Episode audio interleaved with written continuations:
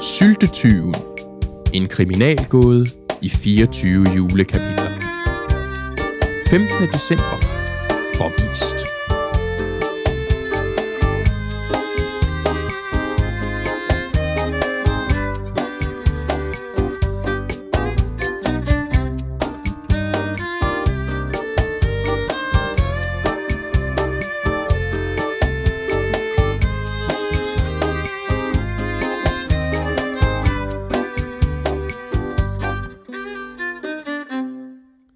Det er den 15. december. Tid for fællesskab, tid for omsorg, og ikke mindst tid for en god fortælling. I går var en sørgelig dag for vores venner i den lille by langt ude på landet.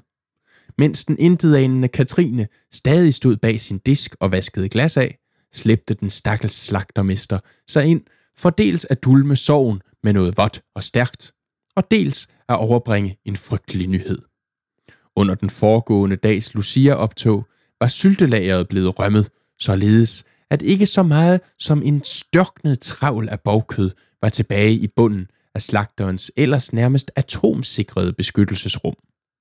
Slagtermesteren ville nu blive nødt til at rationere den lille mængde, han havde tilbage i køledisken, indtil nye forsyninger kunne finde vej til den lille by. Nyheden bragte naturligvis både skræk og redsel, sorg, gråd og fortvivlelse over de stakkels stamgæster.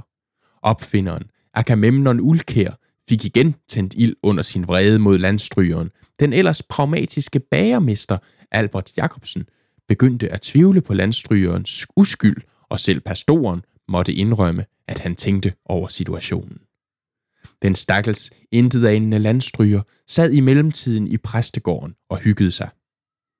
Dagens tekst starter ved morgengry, hvor rygtet så småt spredes i resten af byen, at den sylte, der skulle have udgjort ryggraden i hver mands personlige decemberkysin, må skrabes tyndt for en stund.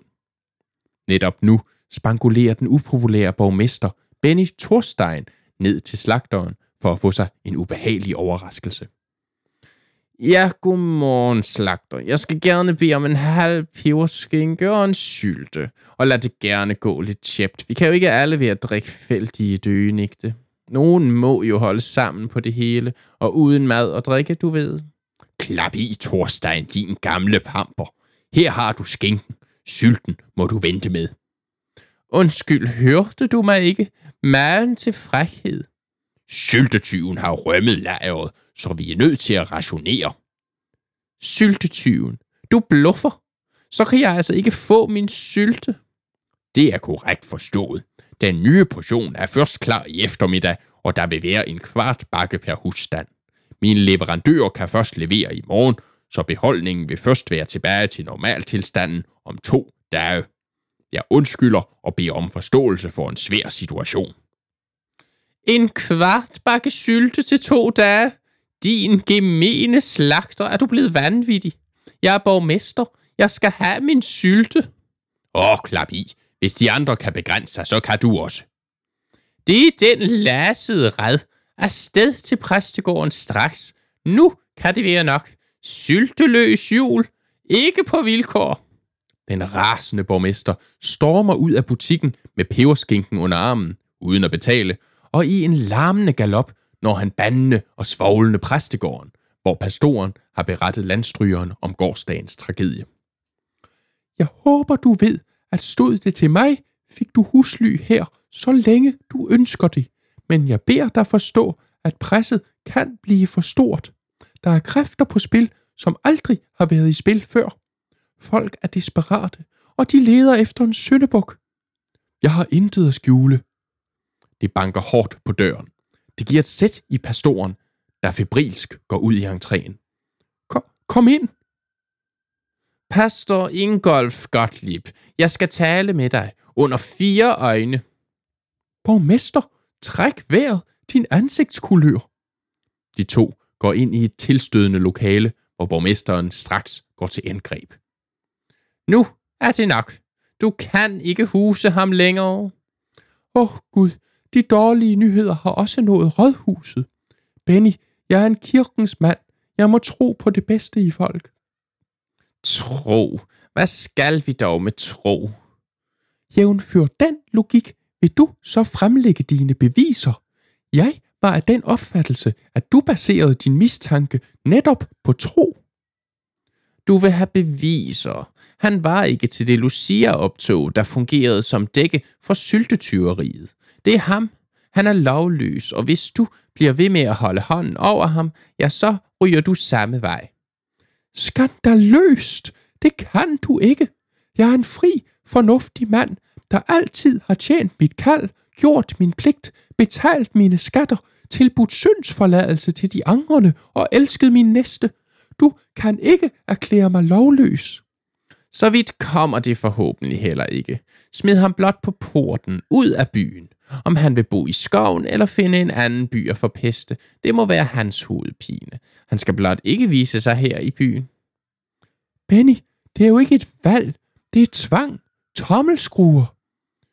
Det er det med målet og midlerne, pastor. Det er ham eller jeg begge. Så lad det blive mig. Landstrygeren er pludselig kommet til syne i døråbningen. En snushane er han min sanden også. Jeg fornemmede, at jeg var en del af samtalen. Jeg synes, det gav mening at lytte.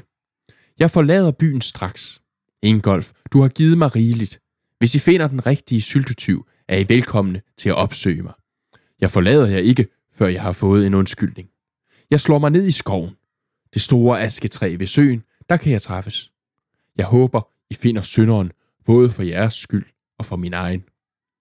Jamen, du skal ikke gøre mere, Ingolf. Det kan jeg ikke byde dig. Således vandrer vor unge ven med tunge skridt ud i den frysende skov og venter på at få erklæret sin uskyld. Samtidig samles byens borgere på det dinglende eren til den årlige, traditionsrige 15. december skænk. Ha! Endelig! Over alle bjerge! Gent må jeg have en ekstra dram på, Katrine. Katrine skænker tavst en dram til slagtermesteren, der vel tilfreds fortsætter sin tirade. Endelig har han indrømmet. Endelig bliver vi fri. I morgen får jeg forsyninger, så i overmorgen er alt ved det gamle. Severin, han har ikke indrømmet noget som helst. Han sidder ved et træ ved søen og venter på, at vi finder den rigtige syltetyv. Vrøvl! Når jeg så ham i øjnene, så så jeg en skyldig mand. Han sidder nok og planlægger endnu en aktion, men så er vi forberedt og har mandat til at jage ham væk, så snart vi ser skyggen af ham. Han skal ikke sætte så meget som en tå inden for byskiltet, før han får krabasken at føle. En syltetyv er skrupelløs og farlig, og han er jo en snedig en af slagsen. Ja, smart, det må han være, hvis det er ham. Som det gamle rim siger, to hemmelige rum man finder, i syltetyveri man vinder. Her kan Katrine ikke holde på sin forbitrede tavshed. Hun må anfægte bagerens enigmatiske talemåder. Albert, det må simpelthen være noget, du finder på. Blankt nej. Hold gammelt rim. Amager halshug. Katrine skal lige til at protestere, da slagtermesteren igen bryder ind. Ingolf, det tog sin tid, men hvor var det dog godt, du kom til fornuft. Jeg sagde hele tiden, at det kan kun være spørgsmål om tid. Ingen vil huse en syltetyv. Jeg bryder mig ikke om det. I må nyde skænken. Jeg byder jer godnat. Natten sænker sig, og alt under fred og ro, som det sig hør og bør i december måned.